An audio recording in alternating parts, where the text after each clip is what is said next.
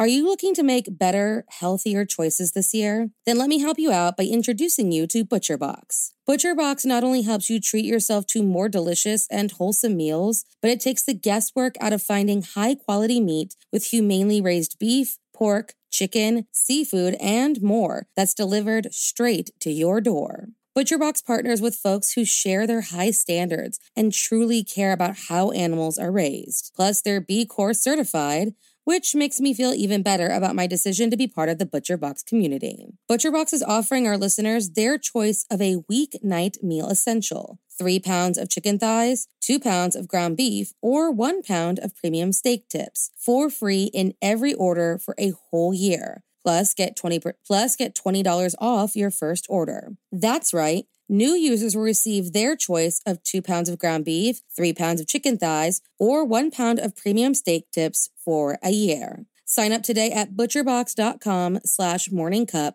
and use code morningcup to choose your free offer and get $20 off. The new year is here, which means it's time to start new habits and make those yearly resolutions. Mine this year was to get healthier and improve my quality of life, which is why I want to talk to you guys about Noom. Most weight loss plans are one size fits all and don't take into account each person's individual needs, which in turn doesn't really set you up for success. Those workout plans you pull from the internet don't think about your individual dietary restrictions, medical issues, or other personal needs. Noom does all of that before building a tailor made plan that works for you and your lifestyle. It doesn't try to restrict what you eat and never shames you for wanting to treat yourself. And unlike before, I feel the motivation I need to succeed and none of the frustration that came with other plans. Stay focused on what's important to you with Noom's psychology and biology based approach. Sign up for your trial today at Noom.com. That's N O O M.com. And check out Noom's first ever cookbook, The Noom Kitchen, for 100 healthy and delicious recipes to promote better living. Available to buy wherever books are sold.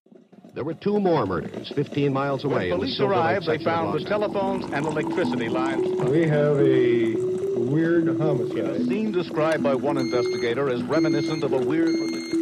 Morning. Cup of murder. Some cases will stick with you for the rest of your life. Cases that, while they may not have affected you personally, were seen on every TV station for months and left an imprint in the back of your mind that you cannot shake. On February 18th, 1985, a young man was born who would go on to commit a series of crimes that, to this day, many can't seem to forget. So, if you like your coffee hot but your bones chilled, sit back and start your day with a morning cup of murder. Before his name became synonymous with terror and fear, Lee Boyd Malvo, born February 18, 1985, was the son of a mason and a seamstress who moved around from places like Kingston to Endeavor to St. Martin, Antigua, and Barbuda.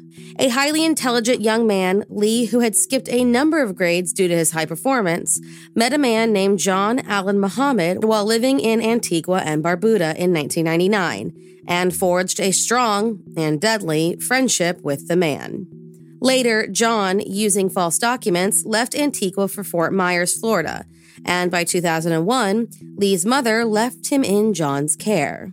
Soon, John converted Lee to Islam, and in December of 2001, Lee and his mother were apprehended by the Border Patrol in Bellingham, Washington, and placed behind bars.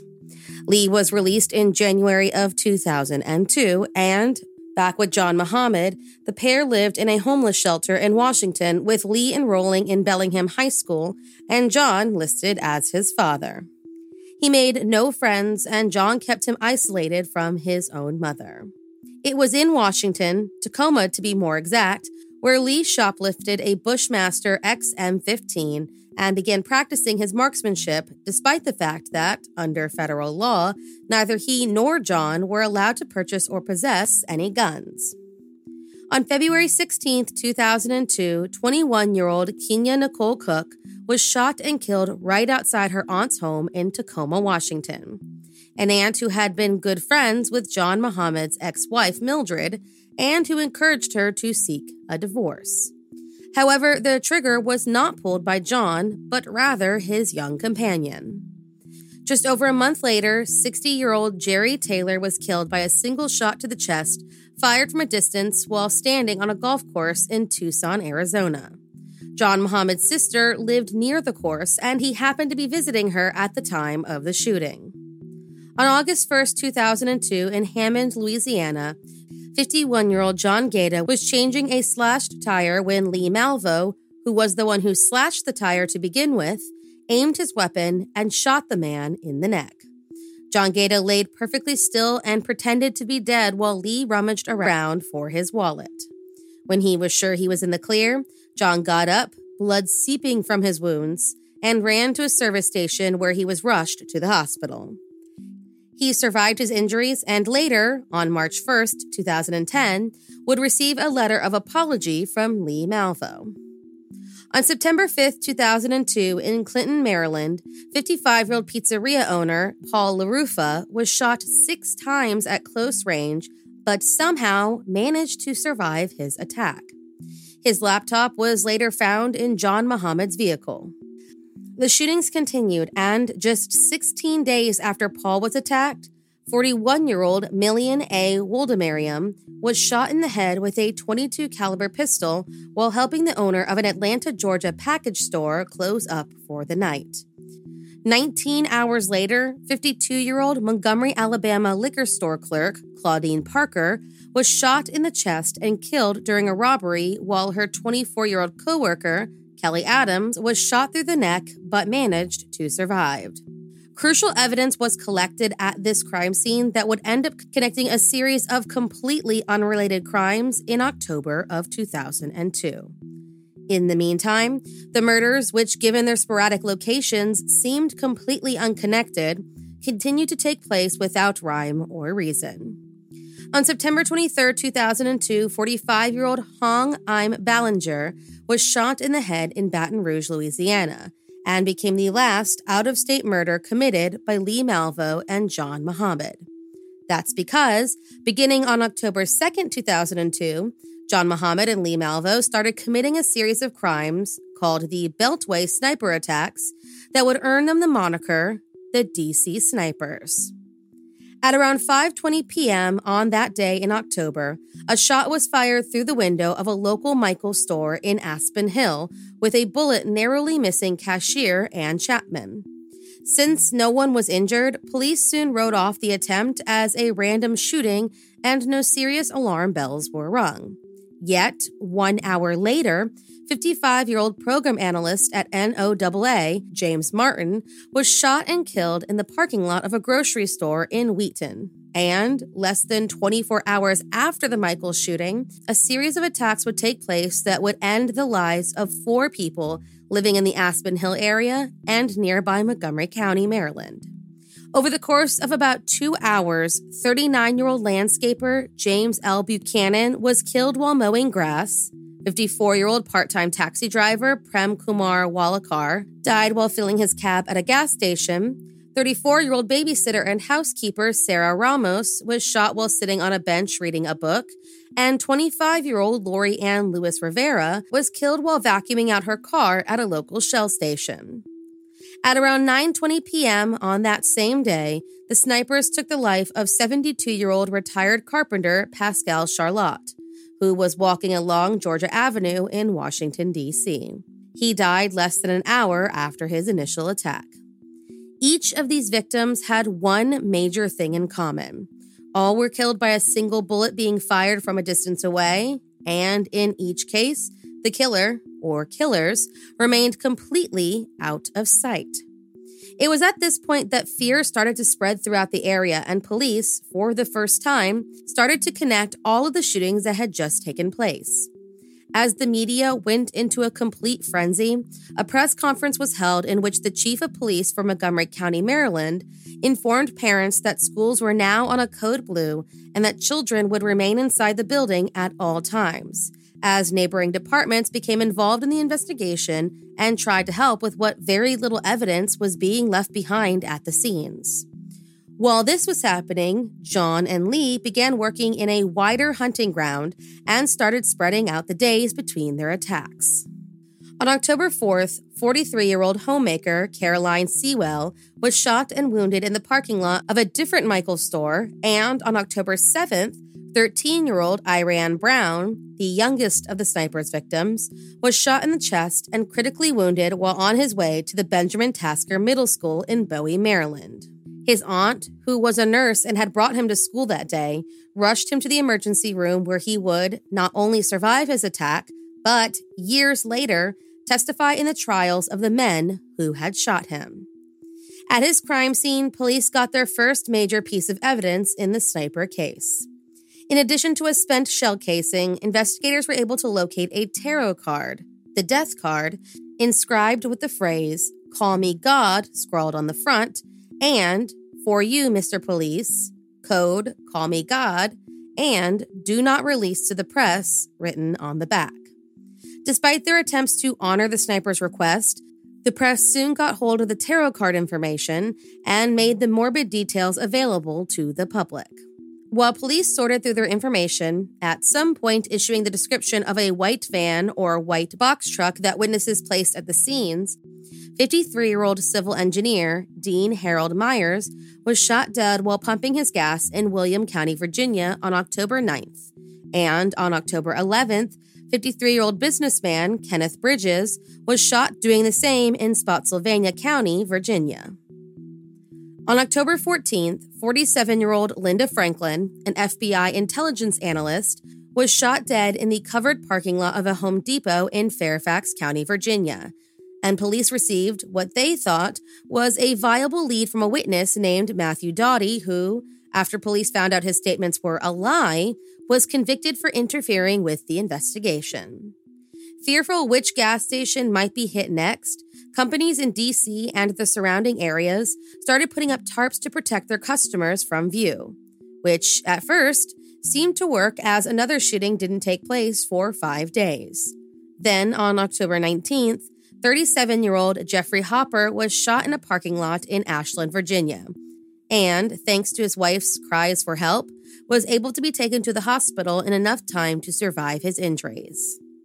In a wooded area near the scene, police found a four page letter from the shooter in which they demanded $10 million and threatened children as their next target. On October 21, 2002, the Richmond area police arrested two men whom they thought might be the snipers that they were looking for. In reality, they were two illegal immigrants with no connection to John Muhammad or Lee Malvo.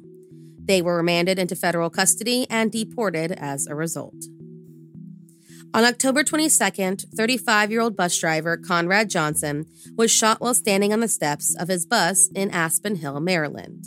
On October 23, 2002, though there were no lives taken that day, ballistics experts confirmed that Conrad Johnson was, in fact, the 10th, fa- the 10th fatality in the Beltway shootings, and found shell casings in a yard in Tacoma, Washington that, in addition to some other pieces of evidence, connected the crimes to one another.